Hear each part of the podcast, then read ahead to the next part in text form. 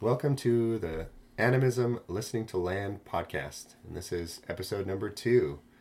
And this is Phil again, and I'm back with Nathan. Nathan. Awesome. We are really happy to be back together in each other's presence. And we actually came back from a, a beautiful walk, and now we have a quote to set the tone for today's conversation. Yeah. So the quote um, I have to share is from Thomas Merton. And here we go. The rain surrounded the cabin, with a whole world of meaning, of secrecy, of rumor. Think of it all that speech pouring down, selling nothing, judging nobody, drenching the thick mulch of dead leaves, soaking the trees, filling the gullies and crannies of the wood with water, washing out the places where men have stripped the hillside. Nobody started it. Nobody's going to stop it. It will talk as long as it wants, the rain. And as long as it talks, I'm going to listen. Wow. I love that. Yeah, I really I really love this passage and I really love this quote for I mean many reasons, but I feel that Thomas Merton is like poetically expressing um, my re- the relationship that I engage with with the natural world. Like there's all of these like living voices in the living language of the land, and they're expressing themselves authentically. And you just take a moment to pause, and you can just like witness all of this beauty, all this expressive beauty that's constantly surrounding us. Yeah, absolutely. I, I mean, that's it's a beautiful way to acknowledge that language is a lot bigger than just human speech, right? Yeah. Yeah, absolutely. Yeah, language rises up from place. It mm-hmm. rises up from the land. It belongs to the land. Right. Yeah, it's not human centric. It's actually rooted in place and it's expressed through us, but not just by us. Yeah, and actually, uh, funny stories coming to mind in that very land that we just were walking together not too long ago. Mm-hmm. And the first time I went walking into that land, I had an experience where I had just moved into the forest. And while all the while I was like listening to the birds and the robins calling, and then I got into the woods, and then I paused for a moment, and then in my pausing, all of a sudden this squirrel pops out on a hemlock about five feet away from me. Oh, wow. And my immediate head is like, please don't alarm. Like, don't tell everyone in these woods that I'm here. And what do they do? They alarmed at me. and then once they alarmed at me, like I kind of just, ah, like I sighed and was like, ah, okay. And then a Steller's jay came flying in, responding to the alarm, and mm-hmm. perched in this hemlock right here, and then looked down at me, and then alarmed at me. And I was like, okay, okay, like I get it. I'll keep going. I'll keep moving on. Like I'm sorry I've disturbed y'all. I'll keep going. So I keep walking, and then I pause again. And then after a moment of my pause, the Steller's Jay alarms at me again. And I turn and see that the Steller's Jay is following me. Uh-huh. So then I keep walking, and I'm like looking over my shoulder now, and they're following me. And then I stop again, and then they alarm again. Yeah. And I turn to the Steller's Jay, and I just went like, "Hi, I'm Nathan. Who are you?" And the Steller's Jay actually is looking at me, and they cocked their head to the side, and then made a call that I hadn't heard a Steller's Jay make. And then a moment later, two other Jays came in and perched with them. Wow. And then all three of them made these the same call towards each other, and then all three of them flew away. Whoa. And there was so much like expressive language Mm-hmm. between these Steller's Jays and that squirrel that and myself as Yeah. Uh-huh. we were moving in the land together. Just beautiful recognition of just a many voiced land. That's I love that story, and that reminds me of uh, an experience I had with a crow at hmm. Union Bay. So, Union Bay Natural Area is a place I've gone to for 16, 17 years now as a sort of a walking sit spot, a natural place that I connect with, spend time in. And one day I was out on a walk by myself, and I was coming back towards the parking lot along this gravel path, and all of a sudden, on the edge of this path in the bushes, were these birds alarming. And I was feeling frustrated because I couldn't see what they were alarming at, and mostly humorously, I, I started talking to a crow because this crow was ignoring me and it was sitting up on this light pole above the path. And it was also cawing at this same area where all these birds were alarming in the bushes. And and I turned to the crow and I said, Well, I just, I don't see it. I don't get it. What are you alarming at? And I just kind of vented a little frustration. and the crow turned completely around, looked at me, then turned back and cawed. And it seemed to be emphasizing even more what it was saying as if like all right human listen up i'm i'm telling you right now i'm telling you and and i stood there and I, I like genuinely tried to understand what was being said and i knew that given that the alarm was low down in the bushes and it was mostly ground birds it was probably a ground predator so it could have been a coyote or a weasel but i wasn't sure but i stood there for a couple of minutes and then eventually my time was running low so I turned to the crow and I said, Well, I still don't know what it is, but thank you. And I started walking away. And I, I, passed underneath this crow. And after, I don't know, maybe 20 or 30 feet past this light, the crow jumped off the light, flew past me, and actually tapped me on the shoulder with its wing, and then landed in front of me in this very, like, obviously deliberate way of getting my attention and being like, Hey, I'm not done with this conversation yet. Mm. And then as I walked up to it, it made this little soft sound. It didn't do a loud caw at me. And so I, I got as close to it as it was comfortable, and it was on this chain link fence. And it grabbed this piece of vine that was on this fence and it broke it off, and then it dropped it, and then it looked at me. So I leaned over and I grabbed a dead plant and I broke it off and I dropped it. And then the crow like shimmied across the fence closer to me. And then it started preening its wings. So I like got closer a little bit and I started scratching my arm and like adjusting my clothes and Crow looked at me and then shimmied closer. And eventually we were almost arm distance apart and we were looking at each other very quietly and intently and clearly the crow was trying to figure out like how to communicate more clearly with me and I was being kind of thick as we humans can be when we're still learning to listen, right? And and this moment came when I just felt in, this incredible connection with this crow, and it was also kind of a humorous moment because I felt very like ignorant of what the crow was trying to communicate, but clearly it was trying very hard to communicate with me and was being very patient. And another crow flew by all of a sudden, and it caught at the first crow, and the first crow cawed back at that crow, turned and looked at me, looked at that crow, looked at me as if deliberating should I stay and try and converse with this human or just move on? And the passing crow called again, like, come on! You know, I could hear this incessant tone in his voice. And then the, that crow that was interacting with me decided it was done and it just kind of looked at me for a moment, jumped off the fence, and flew off.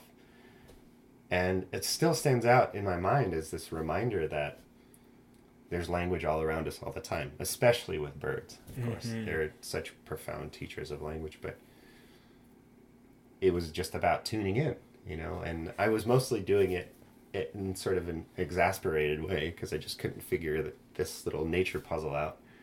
But absolutely, there was conversation happening there. Right? Yeah, something that really captivated me in that story was like yes, it was the the spoken language of the crow that like brought you all into rapport. Mm-hmm. But throughout the, your story is littered with how much you were listening to the body language mm-hmm. and the expressive language of the crow's body from like looking at you and then turning over here and like crowing like it's here. Like yeah. listen, yeah. human, listen, Phil. And but like tuning into the body mm-hmm. language is I feel essential when it comes into listening to land. Mm-hmm.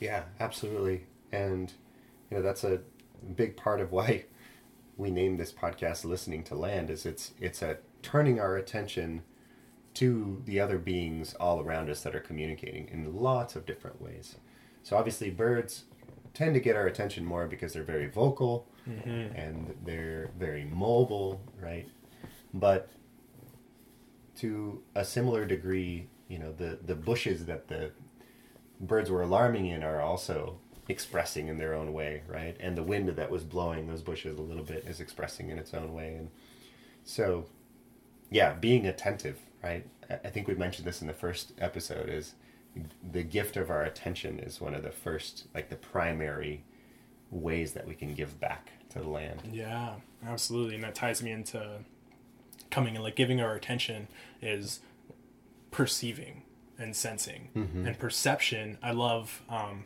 gonna jump back here to David Abram, an incredible author, um, speaks to like perception as being a reciprocal exchange. That it's a exchange between the perceiver and the perceived, and that the the being of being perceived is actually an active, engaging action. That they are expressing their own body, like their shape, their texture, their color is all being expressed in an animate way. Mm-hmm. And that is the gift of us then being able to perceive them. So being perceived is not necessarily like a doing nothing or just sitting still. It's a very active engagement from both like that you watching and observing that crow, but then also watching and observing that bush mm-hmm. that in all essence is just being still. But in that stillness so much is happening. Yes. Yeah, absolutely.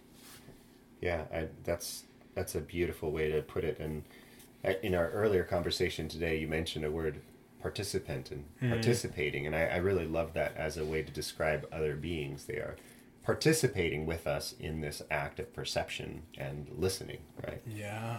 Yeah. And that is a form of language. Absolutely. It's a it's all that unspoken language, that um, animate language, if you will. And like you were saying, like a wind speaks or their own language of the way they move through, even like the just the direction they're coming from, or the ways in which the other day I was out at my um, sit spot and I was watching the wind was gusting, like it was so strong, and it was creating like such a strong tide in the water, like the biggest waves I had seen here on my sit spot, like maybe like a foot, foot and a half high coming in to the shore, and like that was an expression of language between the wind and the water. Right. Yeah, absolutely. Yeah, that's that's a beautiful story. I like that a lot. that's where we've spoken about with the expressive language of the land and noticing too that we've been mostly speaking to like the sense of sight i also want to acknowledge that the land speaks to us through all of our senses That's right. like the scent of um, a beaver mound that vanilla stench mm-hmm. that is a language and conversation that's happening. Mm-hmm. And it could go on about the sounds of the birds to the taste of the huckleberry. Like these are all mm-hmm. languages of these beings and their ways of expressing to us. And for me like the importance of recognizing these as being languages and languages of these beings because for language to be there needs to be a culture Mm-hmm. and for a culture to be there has to be a knowledge. Um, i've had a professor who's defined who defined culture as being our l- learned way of being. Like it's mm. all that we've learned in our lived experience. Mm-hmm. And so all of that lived experience that these all these other beings have and then their expression of that being their language to recognizing that they have a culture and that they have knowledge can then now recognize that they have something to offer that mm-hmm. they have value and lessons that they can teach us which then begs the question are they objects or are they subjects Right. Yeah, and you and I certainly feel strongly that the world is full of subjects rather than objects. And this actually brings up the point of how we use our language to shape our relationships with the world and with other beings in the world. And one of our favorite authors, Robin Wall Kimmerer, wrote this beautiful book, Braiding Sweetgrass. Really recommend it. And I'm actually going to read a little snippet of it because this really speaks so eloquently and so concisely to this, this very piece of our conversation. And this is in a chapter called Learning the Grammar of Animacy. And she says, Swept away with the idea, he said it felt like an awakening to him, more like remembering, I think. The animacy of the world is something we already know, but the language of animacy teeters on extinction. Not just for native peoples, but for everyone. Our toddlers speak of plants and animals as if they were people, extending to them self and intention and compassion until we teach them not to. We quickly retrain them and make them forget. When we tell them that the tree is not a who, but an it, we make that maple an object. We put a barrier between us, absolving ourselves of moral responsibility and opening the door to exploitation. Saying it makes a living land into natural resources. If a maple is an it, we can take up the chainsaw. If a maple is a her, we think twice. And then she continues a little bit further down, and she's quoting one of her students from a botany class, and she says, But just because we don't think of them as humans doesn't mean they aren't beings. Isn't it even more disrespectful to assume that we're the only species that counts as persons? And she continues and says, The arrogance of English is that the only way to be animate, to be worthy of respect and moral concern, is to be a human. And so Robin Wall Kimmerer is really making the argument in this chapter that we need to be conscious of our own language, of our use of pronouns and ways of talking about other beings, other people, human beings, and other than human people. And the last thing I wanted to read from here is this short little paragraph. And she says, A language teacher I know explained that grammar is just the way we chart relationships in language. Maybe it also reflects our relationship relationships with each other. Maybe a grammar of animacy could lead us to a whole new ways of living in the world. Other species, a sovereign people, a world with a democracy of species, not a tyranny of one. With moral responsibility to water and wolves, and with a legal system that recognizes the standing of other species, it's all in the pronouns. Yeah, hmm. That's so good. That's mm-hmm. so good. And actually brings me to um, the notion and movement of deep ecology. Mm-hmm. And the idea that all beings and all beings of nature, from the crow to the hemlock to the western red cedar to the red belted conk, they all have intrinsic value that is not born of what they can do for us as humans, mm-hmm. but that they just bring value and add value to the world of their own accord. It's just mm. their gifts that they contribute. Absolutely. Yeah. And really, to see the world through animistic eyes is to shift from putting ourselves in the center to putting ourselves in a world where we are in relationship with all the beings around us. And it's definitely a little bit of a shift, you know? It, it can seem a challenge, but I think it's really worthwhile too, because the world is so much richer than just us and the conversations we have with ourselves. Absolutely.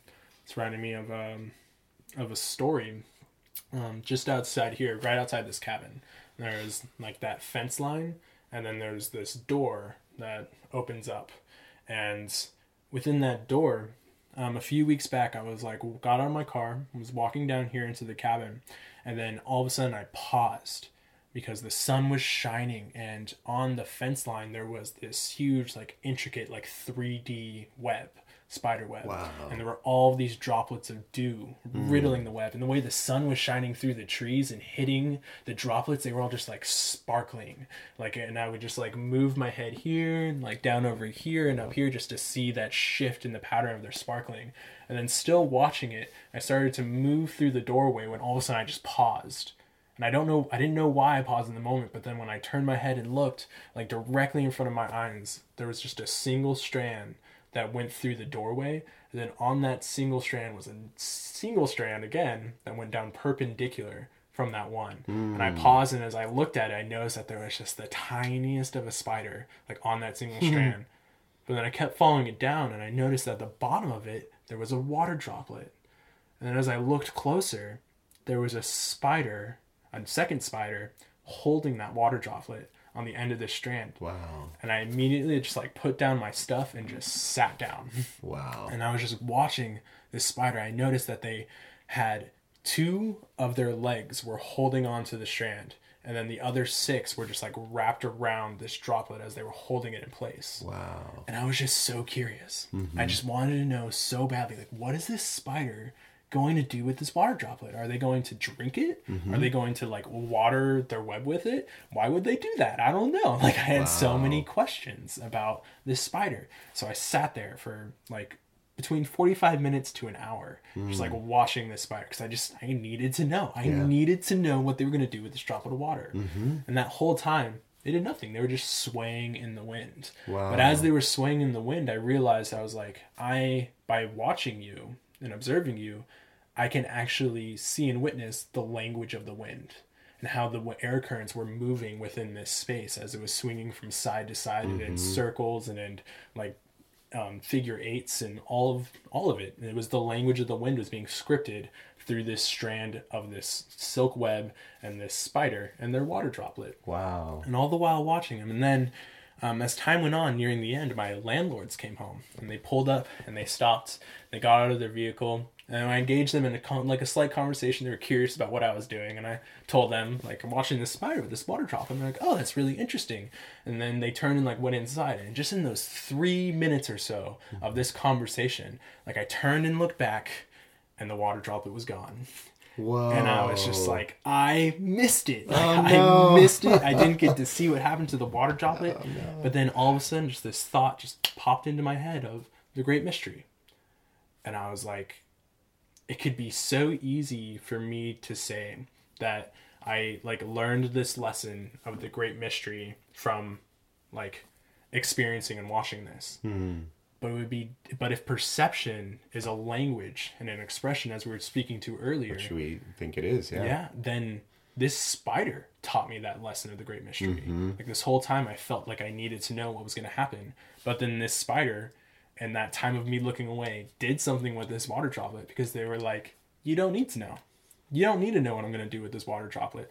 And just a beautiful reminder of the great mystery. Mm-hmm. And through animism, I can gift that power. Or not gift it, but acknowledge that power is with the spider. That they taught me this lesson rather than me just learning this lesson from observation. Wow, I love that story. And it actually makes me think of two things. One is a story of my own, but also reminds me of Robin Wall Kimmerer's uh, use of pronouns for describing other beings, right? Because that's a really difficult thing to do.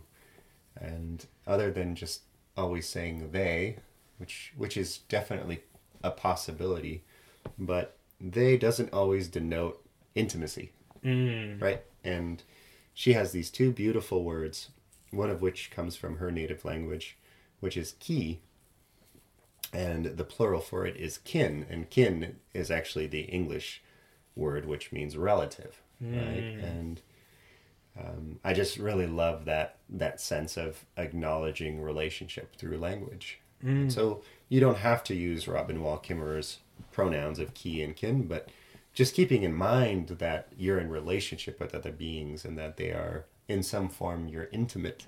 Like that spider and the silk and the wind and the water drop. Mm. And even the the structure of that fence there that created that opportunity right? And the land that was holding it. All of those elements or beings are in relationship in that mm. time. Mm. Yeah so I, I i love that. I love that story. I have not heard that story before and I feel like even though I have a story to share, I also want to listen because I feel like maybe you have more to say. Yeah, well, actually, I was wondering if you could use ki and kin in a sentence, just to like. Yeah, yeah. So, um, for instance, where I'm living right now, um, which is in the Snoqualmie Valley, there's a lot of waterfowl. So there's a lot of geese and swans actually that fly overhead, and so one of the ways I sometimes use kin is kin are flying overhead. Know, Like I, I like that, and I think Robin Wall Kimmerer actually uses a similar example in her book of um, for instance, swans passing overhead, and I love hearing the trumpeter swans calls. I wish we had a recording of them right now. We don't, but um, I feel a sense of intimacy to place when I hear, even when I just hear, not even see. Right. So even when I'm indoors inside my home, through the walls and through the closed windows, I can hear the passing trumpeter calls and the passing cackling geese and Canada geese flying over and calling. And that gives me a sense of place and is, mm. and also actually a sense of belonging. Like i feel related mm. to and and also in an embodied way like i belong. Like my you know i am where i need to be and i am in relationship with that place and um, and the story that it reminded me of which is a story i've told you before was about uh, Bewick's Wren Mm. singing, and I had this incredible, intimate uh, moment where I was in Southern California. I had gone back to California. I'd grown up there as a as a kid, and um, in my adult life, mostly I've spent in Washington. But I drove back there on a solo road trip, and I hiked into this um, chaparral and sage covered um, canyon by myself before the sun was up, so it was still dark. And I was walking in the dark, and I wanted to see wildlife. So, you know, I was going to do a sit spot on the edge of this canyon and and it was kind of looking down into the steep valley. And I chose to sit under this shrub and I kind of bundled myself in my jacket and I sat very very still. And as the light was starting to come into the world and and the hillsides were starting to brighten, the dawn chorus started. So even before the sun touched all of the parts of the hills around me in the valley, the birds were starting to sing as they do. And this was in the springtime, and a lot of the birds were singing their spring songs. And um, very quickly, I realized I had picked the perfect spot, unknowingly, to get a very intimate experience with a singing Bewick's Wren. Because I was sitting very still, and all of a sudden, full volume, not more than six or eight inches from my ear, was a Bewick's Wren singing so intensely and so loudly. And I remember this experience of not just hearing the birdsong and hearing that particular individual Wren expressing themselves, but there was such a alive quality to that whole experience that the sound of that bird actually like filled me internally. Like my thoughts kind of dissipated you know like clouds on in a blue sky. And and i felt this i want to say it felt kind of like a hollowness like a, a spaciousness inside and the bird song came inside and i could feel it inside i could feel it like bouncing around inside of me and in it in its own way it was alive right? So the the bird was obviously alive, and the bush it was sitting on was alive, but the bird song too was alive. And to this day, when I retell that story and when I close my eyes and I put myself back there, I can feel that energy of that experience. I can feel that bird song, and I can feel that through those beings that are expressing themselves, the sunlight, you know, the scent of the white sage and black sage warming up in the morning sun and the sound of the birds was the aliveness of that land was the land expressing itself and i was such an intimate part of that that morning and it was such a privileged experience to somehow be included in that and feel included in that right? And for that moment feeling like i belonged there as much as that bewick's wren mm. and also the honor of being treated by this little bird that spends a lot of its life afraid of being eaten by larger creatures being treated as a trusted being. And it was literally it was so close to me that when i turned to look at it i i took about 2 or 3 minutes just to turn my head because i didn't want to disturb this bird and i got to look it right in the eye and i got to see i was so close i could see a reflection of part of the hill in its eye, and I could see the watery quality of its eye. And I mean, how often do you get that experience, right? That was such a treat, and yeah, and it was such a like a embodied experience of the language of the land mm. in so many ways. Yeah, also hearing your story, I love uh, the entire uh, picture that you painted mm. with the sunlight and the canyon and the sage and the Bewick's Wren, just all of these beings, and it deeply reminds me of. Um, I once read a passage, and honestly, right now I'm spacing on the book that it was in, but it was like these two different ways of describing a wolf, like a Western way and an Inuit way. Mm. And in the Western way, it was like there's a wolf on that ridge, yeah, and that was it. And then the um, the Inuit way was like there's a wolf on that snowy ridge with the clouds and the sun's peeking through here, and they described like the entire landscape yes. of this wolf because there was this understanding that to authentically describe that wolf, I have to describe all of the relations. Mm-hmm. So here in your story, as you're describing like this deep felt sensory connection with this Bewick's Wren, you're in turn describing all of the other beings that were there that made that relationship so alive and brought it into such deep rapport with each other. And then also by recognizing all of these other beings and their place and role of all of us together, you then could find yourself within that web. You can find yourself within that sense of belonging in that land, in that place. Yeah, I I love that that distinction you just made between those two ways of seeing and one of my favorite articles online is called The Invitation through Granta um, magazine and it, the author is actually Barry Lopez and he talks about the distinction between how his native friends, his native Inuit friends and Westerners tend to perceive an event. And he talks about observing a grizzly bear eating a caribou carcass, but he says th- the thing to appreciate is that from the animate perspective, right, that is an unfolding event. So when he shows up, there was already things happening, and when he leaves, there are things that continue to happen. It's a process, and so the way you distinguish a wolf, which is like an it's sort of an item, an object that is acknowledged as separate from a landscape, which is the way we tend to talk in Western languages, right? We tend to categorize and separate things in order to label them. But the way you described the other way of seeing was as acknowledging relationship between all these beings at the moment when you saw that wolf or at the moment you had that experience. Such a richer way of living and experiencing.